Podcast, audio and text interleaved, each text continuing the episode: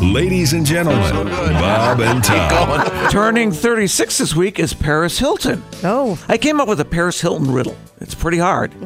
What's the difference between a shop that sells handkerchiefs and Paris Hilton? I don't know what. One is a hanky store. Bob and Tom in the morning and highlights all day long. The Bob and Tom Show, weekday mornings at 6 a.m. Eastern on Bob and Tom 24 7.